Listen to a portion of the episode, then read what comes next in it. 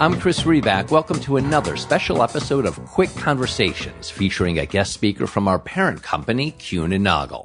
Our podcast explores the extraordinary world of global supply chain logistics, how it keeps business and life moving. In part one of our two-part series, from clinical trials to commercialization, the pharma healthcare global supply chain, we discussed what's required to maintain a successful global supply chain, one that can include life-changing and life-saving shipments.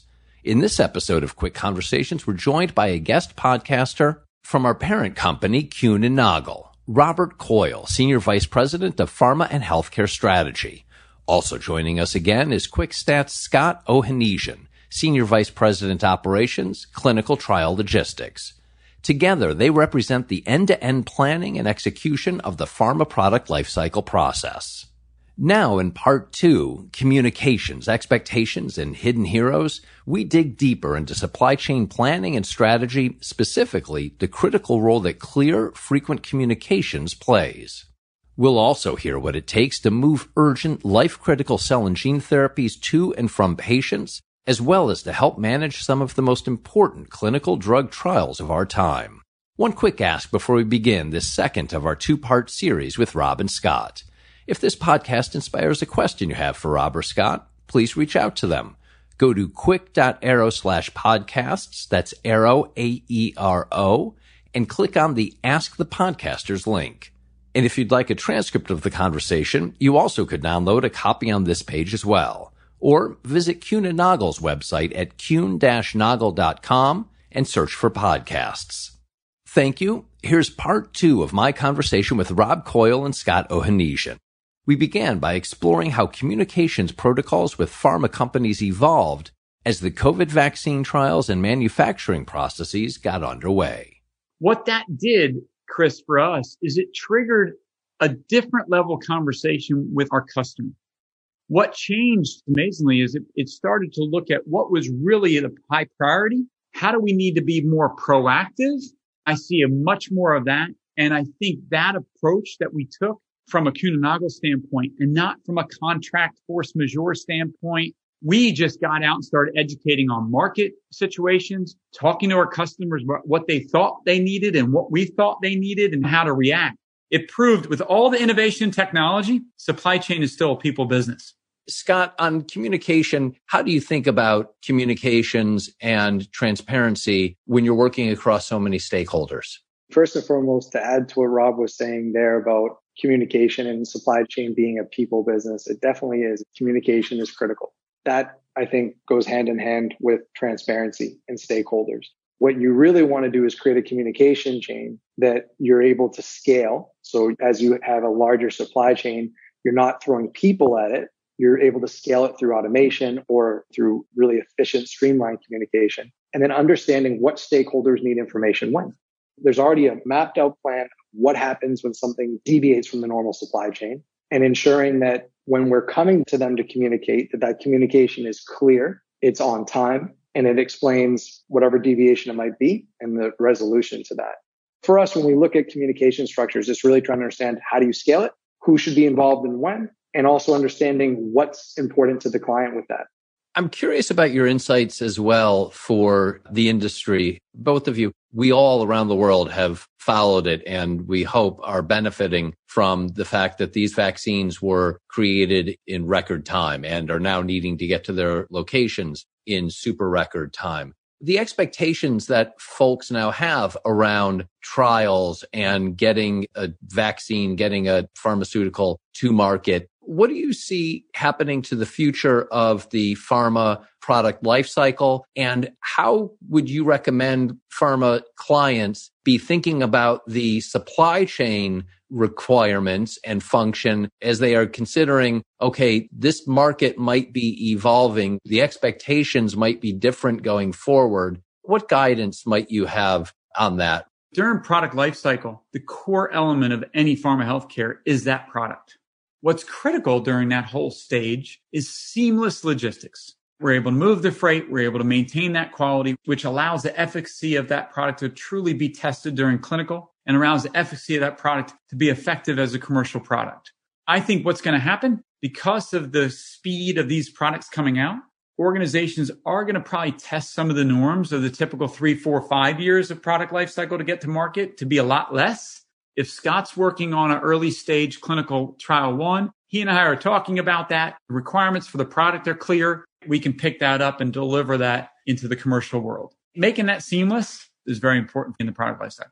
Scott, thoughts from you on the industry going forward on maybe evolved expectations and how the industry might want to think about the global supply chain portion given the potential for these new expectations or evolved realities? I will definitely try to dust off my crystal ball. I think there's no way you go back to the same timelines as before. Now, that doesn't mean you're absolutely going to mimic the same timelines we saw with some of these COVID 19 vaccines, but we know that it can be done. People are going to demand more. I think you will see a lot of these therapies trying to get out to market sooner. How do you do that? A lot of those trials had this shift to direct to patient. A lot of the pharma companies that did that shift mm-hmm. might never have done direct to patient where a patient's treated with a therapy in their home or a patient samples taken from their home and sent back to lab ever before we as a company have seen a 60% increase in direct to patient shipments. And we have a huge influx of more trials coming just year over year. A lot of that has been driven by COVID-19. And I don't think that goes away. Clearly, that kind of growth drives significant changes. I asked Scott to describe some of them. Well, what we saw was you got to retain patients in your trial. So it didn't stop a trial what we've seen anecdotally is that a lot of the trials where direct to patient is an option, you see enrollment happen quicker. The ultimate outcome of that is you get through the phase of that trial quicker. That's something that's important. If you get good data or bad data, that's important because if you have a drug that's not going to make it to the next step, you know earlier. That's less wasted resources across the board. And if you know the drug's going to get to the next phase, you can focus your resources in on that. That makes us an industry more efficient. Chris, I also just reiterate something that Scott said the last 12 months, as hard as it's been on the world, I think the moments that I will remember the most is the folks that are on my team and Scott's team that are actually handling the product, driving the trucks. We've done hidden hero stories out on our website for some of these folks. And the stories are phenomenal, Chris. When they say, you know, for 20 years, 15 years, I've been driving this truck and moving product, moving pharma healthcare product. I never knew the impact that what I was moving until now because I know my parent, my grandparent needs this drug.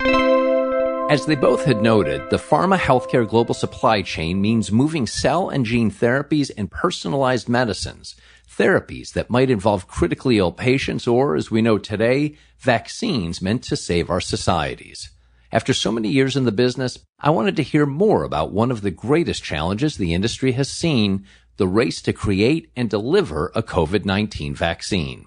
I asked Rob and Scott to share what it's been like to engage with the global pharmaceutical companies and the COVID vaccine from clinical trials all the way through to getting shots into arms.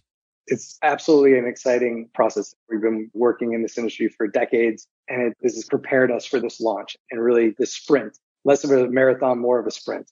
From a QuickStat and Kuehne product lifecycle, QuickStat's going to be on the front end. QuickStat's going to be helping with the clinical development of the vaccine.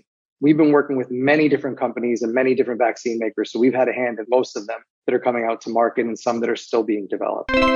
Scott mentioned one organization in particular that they'd been working with for many years on other clinical trials. Last spring, this company had a new urgent request. They were preparing a COVID-19 vaccine and needed immediate support to manage logistics and transportation around the materials and several phases of fast-tracked clinical trials.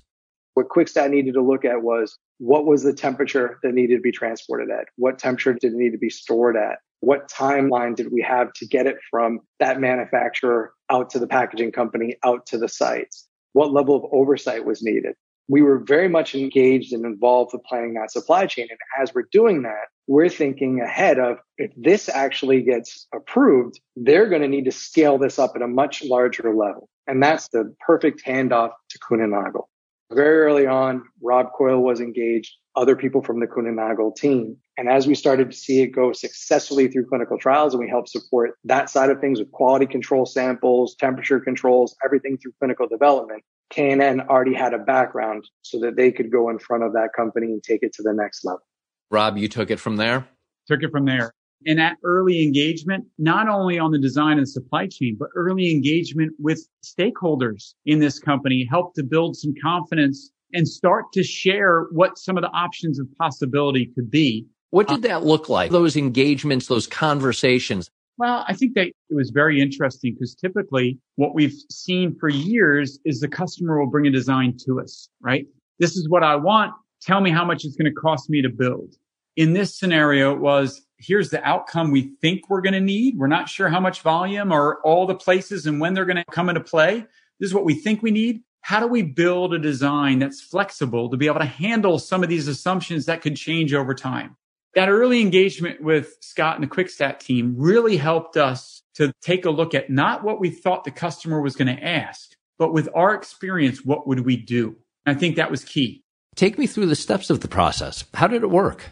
Our first design decision was to put a warehouse in Europe and a warehouse in the US that not just would serve those markets, but would serve those markets via road logistics or the surrounding countries, but had access to some of our more capable airport capability to be able to do air logistics around the globe. The one thing we did add for COVID-19 in our air logistics, something we call our air side capability. Anyone in logistics will know when it gets to the tarmac in a hot environment, that's where some of those risks can come in or a cold environment. Having Kuehne staff on the tarmac for that airside solution reduce some of that risk, especially for our COVID-19 customers. We also, Chris, put in place what we call our hypercare team. People all around the globe, people coming up and down, and we're monitoring shipments with updates similar to what QuickStat does in clinical on 15 minute updates to make sure we provide that hypercare. So there's no worry about the products moving it's been really exciting, Chris, to leverage all that capability and do that design. That iterative design allowed us to ebb and flow as the customer's requirements were changing.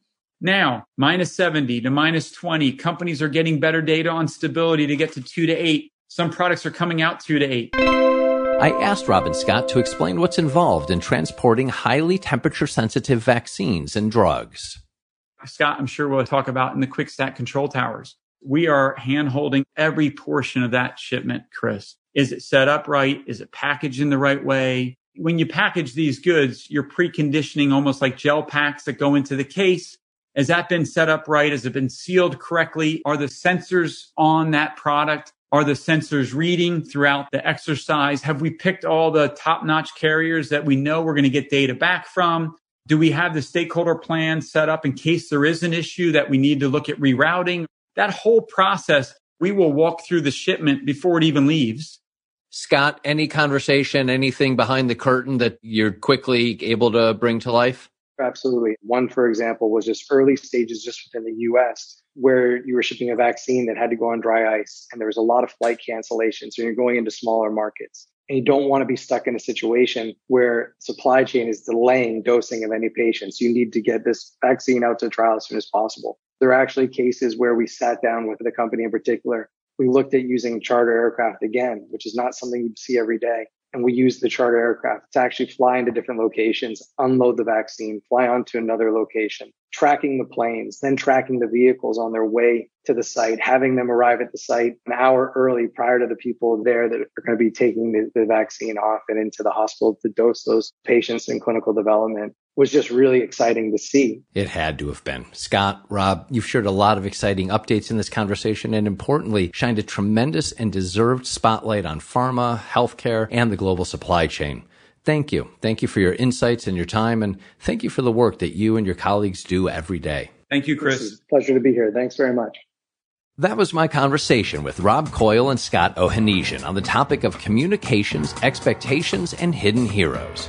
If you missed part one of the two part series, which explored from clinical trials to commercialization, the pharma healthcare global supply chain, or have a question for Rob or Scott, visit quick.aero slash podcasts, that's aero, A-E-R-O, or visit Kuehne and Nagel's website at kuehne-nagel.com and search for podcasts.